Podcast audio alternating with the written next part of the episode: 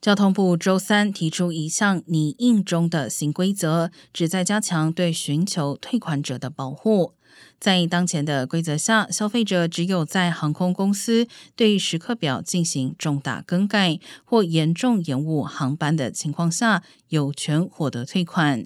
而交通部有意将重大定义为国内航班误差三小时，国际航班误差六小时。另外，如果增加转机次数、飞机机型更改时体验降级等，消费者都将有权要求退款。交通部的数据显示，对航空公司的投诉正在增加，其中大部分涉及退款和航班服务。